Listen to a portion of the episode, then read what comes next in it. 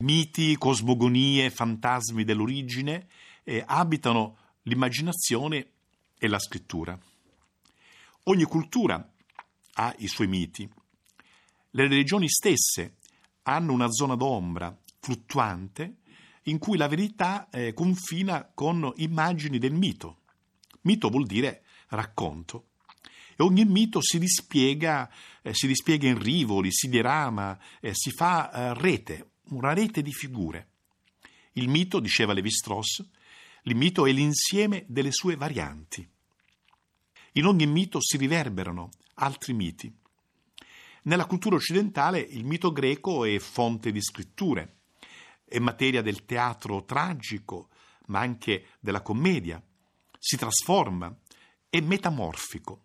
E infatti le metamorfosi sono lo spazio privilegiato del mito. Un libro come Le Metamorfosi di Ovidio hanno raccolto per l'Occidente la tradizione dei miti. Il mito nel tempo ha riprese, reinvenzioni, travestimenti, un immenso repertorio di fantasie.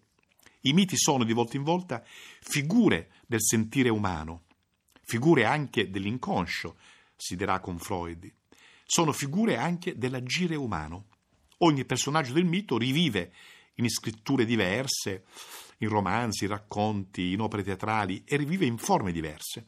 Pensiamo solo a una figura come Ulisse, da Dante fino a Joyce. Di un mito oggi vorrei dire il Minotauro, un mito cretese, figura già nel nome ibrida, re e toro. Il Minotauro è generato da Pasifae, figlia del Sole e moglie di Minosse, la quale si accende di incontenibile desiderio per un toro. Il Minotauro è rinchiuso da Minosse nel labirinto costruito da Dedalo. Il mito è noto, c'è la guerra di Atene concreta, il sacrificio annuale di sette fanciulle e sette ragazzi ateniesi divorati dalla ferocia del mostro, la decisione di Teseo di farsi inviare come una delle vittime per poi uccidere il Minotauro, cosa che accadrà con l'aiuto di Arianna, sorellastra del Minotauro. C'è dunque il filo, il filo nel labirinto, la danza, la fuga di Teseo e Arianna, l'abbandono di Arianna nell'isola, il ritorno di Teseo, le vele nere, l'inganno del padre Egeo. Ecco, c'è il Carme 64, questa, questo bellissimo Carme di Catullo, che racconta in bellissimi versi quest'ultima parte del mito. Molti scrittori del Novecento, da Gide in poi, hanno interpretato, reinventato questo mito. Vorrei dire solo di tre passaggi in questa storia del mito del Minotauro nel Novecento. Solo tre passaggi. Cesare Pavese, nei dialoghi con Leocò del 47, Marguerite Yourcenar, nel testo teatrale eh, scritto subito dopo la seconda guerra mondiale, eh, Chi non ha il suo Minotauro, Chi n'a pas un Minotauro, e, e, ehm, e poi un racconto di Friedrich Dürrenmatt, un racconto Il Minotauro dell'85. In Pavese il dialogo di Teseo con l'Elego avviene durante il ritorno per mare. Sono le linee della terra patria già visibili all'orizzonte. Teseo decide di non alzare le vele bianche, come promesso al padre, perché vuole diventare lui il re di Atene. Quel che si uccide si diventa nell'isola, dice Teseo. È il potere, la mostruosità del potere, la crudeltà propria del potere a essersi impossessata dell'eroe.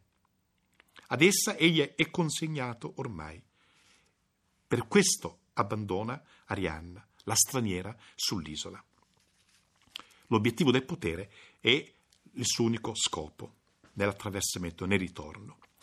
Nell'atto unico della Jursenar, che non ha il suo Minotauro, il mito è invece abbassato, familiarizzato, sottoposto a trattamento ironico, parodiato. E la guerra, con i suoi rituali, le sue mitologie, i suoi massacri, i suoi finti eroi, a riverberarsi sulla scena, dove è evocato il viaggio delle vittime designate, le quali si nutrono, per così dire, del loro destino, sono quasi ansiose di incontrare il Minotauro, sono ansiose della loro fine e Teseo, l'eroe che Arianna e Fedra, le due sorelle, attendono, Teseo è personaggio furbesco, banale, millantatore. Vuole conquistare la seduttiva Fedra e accetta il soccorso di Arianna.